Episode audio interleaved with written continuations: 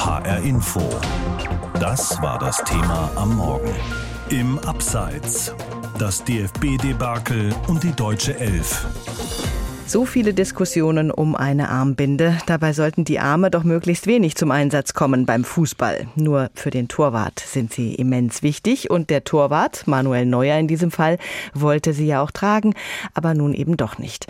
Natürlich geht dieser ganze Ärger nicht spurlos an den Spielern vorbei. Sie leben zwar in ihrer Fußballblase, aber diese Diskussion, die ist mit drin in dieser Blase. Gefährdet das jetzt den sportlichen Erfolg? Unser Sportreporter Martin Rosch Laschitz geht dieser Frage nach. Die deutsche Mannschaft, so scheint es gerade, hat in Katar schon verloren, bevor ihr erstes Spiel überhaupt angepfiffen ist.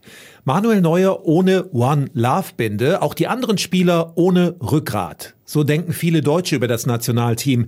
Die heftige Kritik in der Heimat am abgeblasenen Aufstand gegen die FIFA ist angekommen in Doha.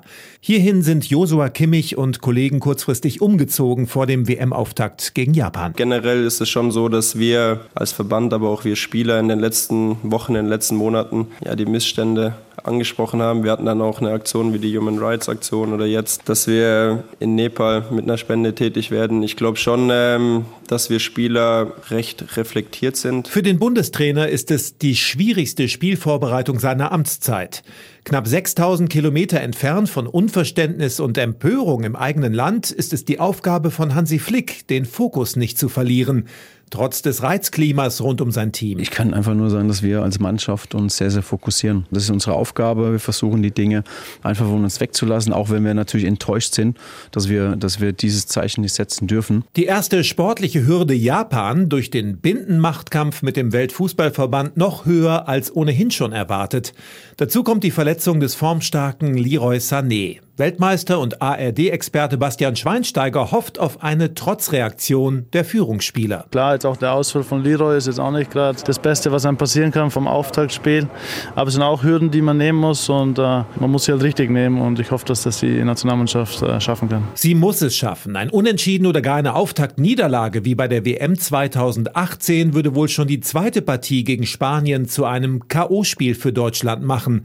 Deshalb kommt das Bindendilemma für Kimmich zur Unzeit und gefährdet die ganze WM-Mission. Es ist eine WM, es ist der größte Wettbewerb äh, für uns Fußballer, den es gibt. Äh, es ist ein, ein riesen Kindheitstraum und dementsprechend ähm, ja, hat man irgendwie oder habe ich das Gefühl, dass man, dass einem immer so ein bisschen eingeredet wird, dass man sich gar nicht so richtig drauf freuen kann. Also auch die die Leute zu Hause. Ich habe nicht das Gefühl, dass da eine richtige Freude da ist und ähm, ich möchte mich schon auch äh, auf eine WM freuen dürfen. Und doch geht es längst um viel mehr als nur drei Punkte gegen Japan. So nachvollziehbar die sportlichen Ziele von Kimmich und Co. auch sind, noch sehnlicher als den Auftaktsieg bei dieser WM wünschen sich viele Fans zu Hause eine Mannschaft, die klare Kante zeigt und nicht vor dem skandalösen Gebaren der FIFA einknickt.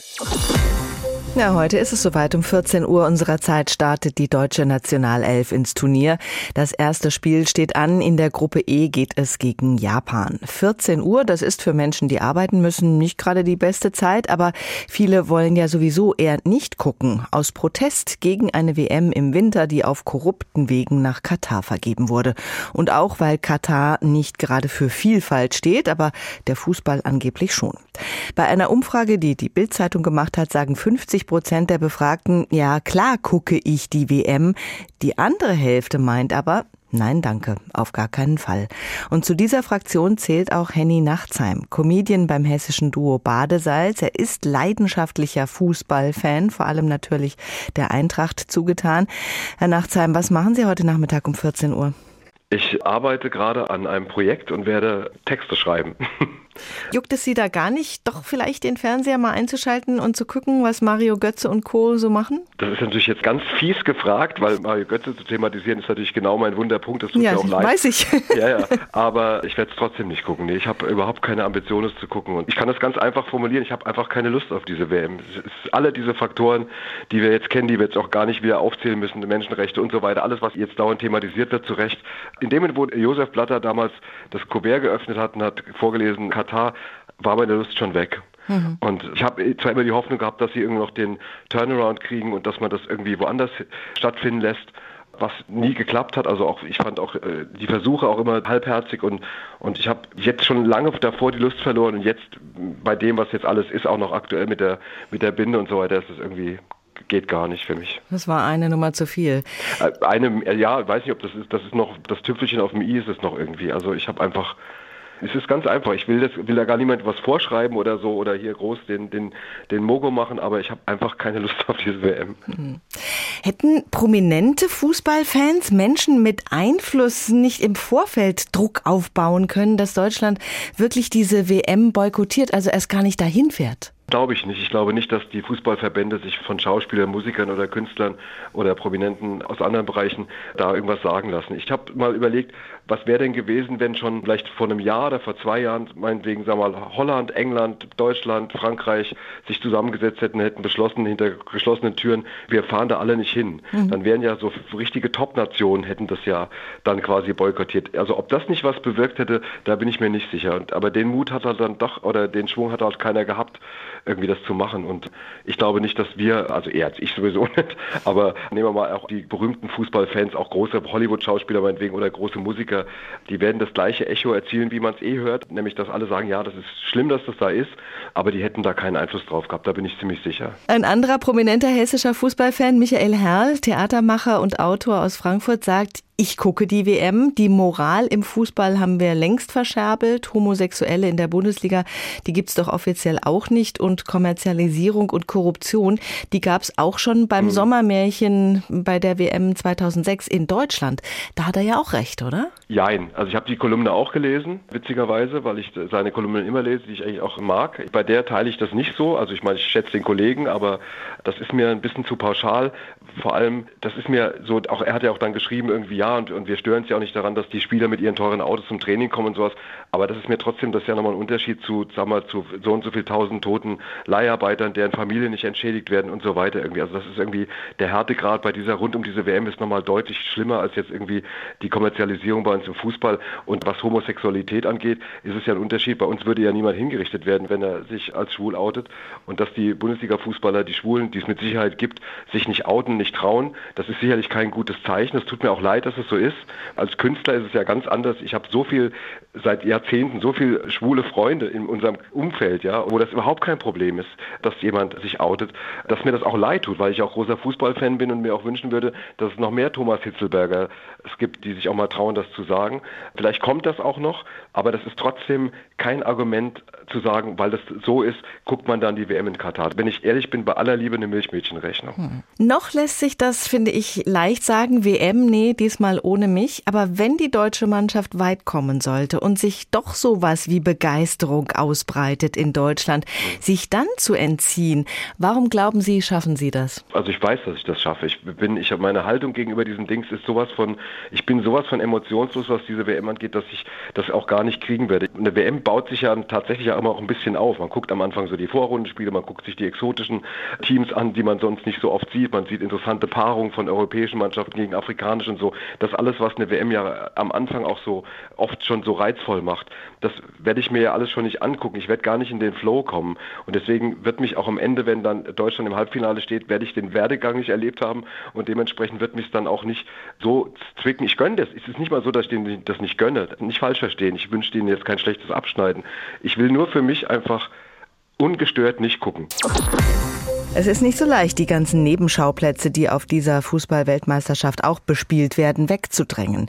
Die geforderte Protesthaltung zum Beispiel bei den Iranern, der Ärger um die Kapitänsbinden. Wir starten mal einen Versuch und schauen auf den Gegner der deutschen Mannschaft heute, auf Japan, mithilfe unseres Sportreporters Jakob Rüger. Japans größter Hoffnungsträger ist kein Unbekannter in der Fußball-Bundesliga. Daichi Kamada. Tor für die Eintracht! Daichi Kamada trippelt, schießt, trifft! Und Kamada ist da und er macht das Tor! Kamada schießt und Tor! Der 26-jährige Kamada ist Dreh- und Angelpunkt im japanischen Spiel. Das 4-3-3-System genau auf den Frankfurter Offensivmann ausgerichtet. Auch DFB-Kapitän Manuel Neuer kennt die Stärken von Japans Zehner. Er ist oft hinter den Spitzen und stößt auch ähm, vorne ganz in die Tiefe rein. Er ist sehr ballsicher und auch schwer zu packen. Er bewegt sich in gefährlichen Räumen und äh, kann mit beiden Füßen abschließen und ist natürlich äh, technisch sehr versiert. Ein Großteil des Nationalteams spielt wie Kamada in Europa. Aus der Bundesliga sind acht Japaner bei der WM dabei. Nationalspieler Thilo Kehrer warnt vor der japanischen Qualität, die nicht nur aus Schnelligkeit besteht. Wir wissen, dass sie eine sehr disziplinierte Mannschaft sind, aber auch sehr fußballerisch äh, versiert, gute technische äh, Spieler haben, die gut ausgebildet sind und ähm, auf jeden Fall auch Qualität haben. Und doch gibt es zwei Bereiche, in denen Japan nicht wettbewerbsfähig ist. Es fehlt ein klassischer Torjäger und ein Torhüter auf gehobenem Niveau. Einen Nachteil, den die Mannschaft um Abwehrchef Maya Yoshida mit einer geschlossenen Mannschaftsleistung wettmachen will. 簡単ではないと思います。そして非常に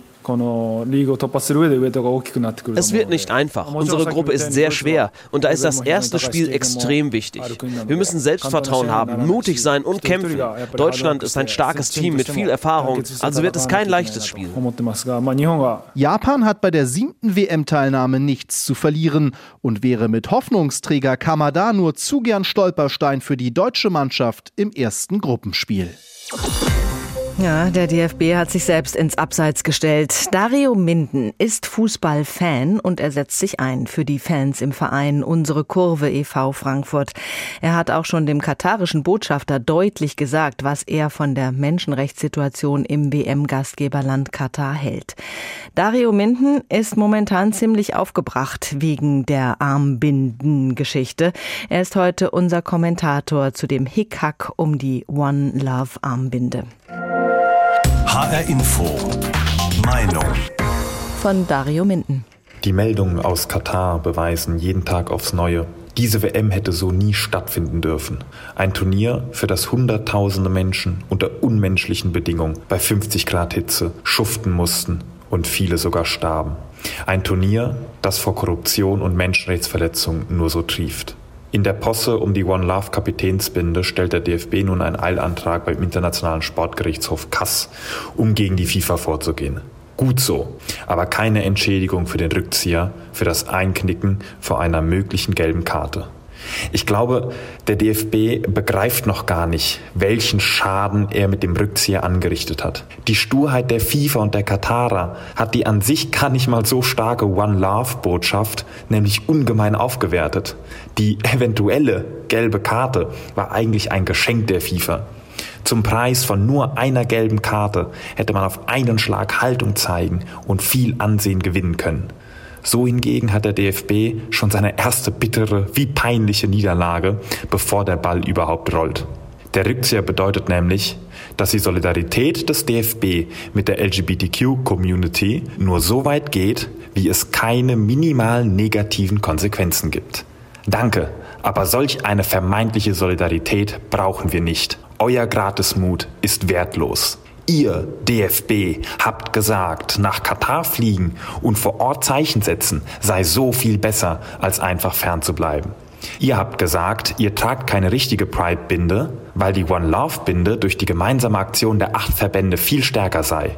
Nun, tragt heute die Regenbogenbinde oder tragt sie nie wieder. Dann solltet ihr aber auch euren Pride-Merch aus dem Online-Shop nehmen und euch künftig den Gratismut einfach sparen. Der irische Reporter Rob O'Hanrahan, ich hoffe, ich habe ihn richtig ausgesprochen, hat es auf den Punkt gebracht, als er sagte, es ist sehr schwer, ein Coming-out in einem Sport zu haben, in dem deine Teamkameraden noch nicht mal eine gelbe Karte riskieren würden, um dich zu unterstützen. Und all das, nachdem am Wochenende schon wieder in den USA fünf Menschen in einer LGBTQ-Bar erschossen wurden. Das macht was mit einem. Und Gianni Infantino, der kann sich so schwul fühlen, wie er lustig ist. Schwulsein ist aber kein Gefühl, sondern Identität. Ich hingegen fühle mich wütend, nicht nur heute. Es ist ja der vierte Tag bei der Fußball-WM in Katar und der erste Tag, an dem die deutsche Mannschaft spielt, heute. Thomas Kunze ist unser Reporter vor Ort. Ich habe ihn gefragt, wie sehr ist das Team denn jetzt abgelenkt durch diesen ganzen Ärger rund um die Kapitänsbinde? Wie sehr belastet die Diskussion um die Binde die deutsche Nationalmannschaft vor diesem ersten Spiel? Sehr. Das sind ja reflektierte, zumindest im Großteil reflektierte junge Männer, die hier ihrer Leidenschaft und ihrem Beruf nachgehen und die natürlich ganz fein eine Sensorik entwickelt haben, um mitzubekommen, was ist eigentlich los zu Hause und das belastet die natürlich. Äh, Josua Kimmich hat das gestern nochmal ganz deutlich gemacht hier auf der Pressekonferenz. Äh, das nimmt schon so ein paar Prozent des Fokuses mit, weil man natürlich gern unterstützt werden wird und äh, dann gibt es eben diese Debatte und wir haben es ja gerade im Gastkommentar gehört. Natürlich gibt es auch diese Vorwürfe zu Recht äh, und man spricht von Einknicken oder Rückzug. Äh, auf der anderen Seite darf man nicht vergessen, die Erwartungshaltung an junge Männer, die beruflich an einen Ball treten, die acht oder neun Jahre alt waren, als die WM vergeben wurde und die jetzt plötzlich zu politischen Botschaftern gemacht werden, die ist schon ziemlich hoch und ziemlich groß und ich weiß nicht, ob wir als Gesellschaft äh, damit so umgehen sollten, denn am Ende gibt es tatsächlich Zwänge und Bedingungsgefüge, an denen ein Fußballspieler hier überhaupt nichts ändern kann, außer den Koffer zu packen und loszufahren. Und das ist das Spannungsfeld, in dem sich diese Mannschaft bewegt. Das ist der größte sportliche Traum und äh, das größte berufliche Ziel, das sie hier erreichen können. Und äh, für die Vergabe können sie nichts. Also großes Spannungsfeld und das belastet die Spieler. Wobei Manuel Neuer ja ein alter Hase sozusagen ist in diesem Spiel, der deutsche Kapitän. Was würde passieren, wenn er die One Love Binde trotz aller Drohungen tragen würde heute? Dann würde er die gelbe Karte kassieren, möglicherweise sogar noch mehr und äh, die Mannschaft, und das ist ja das Gemeine von der FIFA, die das auf den letzten Drücker verboten hat, die Mannschaft wüsste gar nicht, was sie erwartet. Es war ja immer nur unkonkret von fundamentalen sportlichen Sanktionen die Rede. Vielleicht lassen sich was anderes einfallen. Vielleicht ist es nicht die One Love Binde, vielleicht sind es die Schuhe, die Schnürsenkel, vielleicht ist es ein Trikot unter dem Trikot, vielleicht ist es ein Torjubel. Wir werden es erleben. Ich hoffe aber, und das muss ich auch ganz ehrlich sagen, dass sie sich was einfallen lassen. Das haben wir bei den Engländern, bei den Walisern, bei den Holländern leider vermisst, die ja auch äh, Teil dieser äh, siebenköpfigen Phalanx war mit der One Love Binde. Diese Solidarität ist gebröckelt. Leider mal sehen, was die deutsche Mannschaft sich heute gegen Japan ausdenkt, äh, wenn es denn die Möglichkeit dafür gibt. Ja, dann kommen wir doch mal zum Sportlichen. Heute der Auftakt für die Deutschen in dieser WM. Japan ist der Gegner. Wie sind die Japaner einzuschätzen? Gut, ist eine Mannschaft, die vor allen Dingen über diese Lauffreude kommt, über das Engagement, nie aufgibt. Äh, die blauen Samurai, so nennen sie sich ja selber, da steckt ja schon so ein bisschen Message dann auch dahinter. Eine Truppe mit, äh, und das muss ich äh, niemanden, der aus Hessen kommt, sagen, die mit Kamada, den Superstar oder einen der Superstars von Eintracht Frankfurt auf dem Weg zum Europa League-Sieg in ihren Reihen hat. Das ist schon eine richtig gute Truppe, die aber von der deutschen Mannschaft geschlagen werden muss. Technisch, physisch ist das DFB-Team eigentlich überlegen eigentlich zählt bloß nicht immer bei Fußball-Weltmeisterschaften, haben wir gestern zwischen Argentinien und Saudi-Arabien gesehen. Leroy Sané ist angeschlagen. Er sollte eigentlich von Anfang an spielen. Ist das der einzige Ausfall?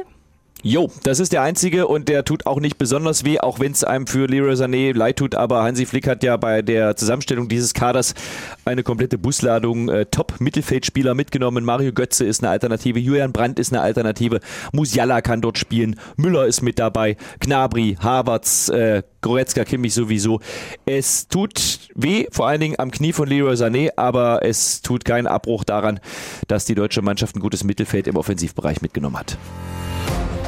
HR Info. Das Thema. Wer es hört, hat mehr zu sagen.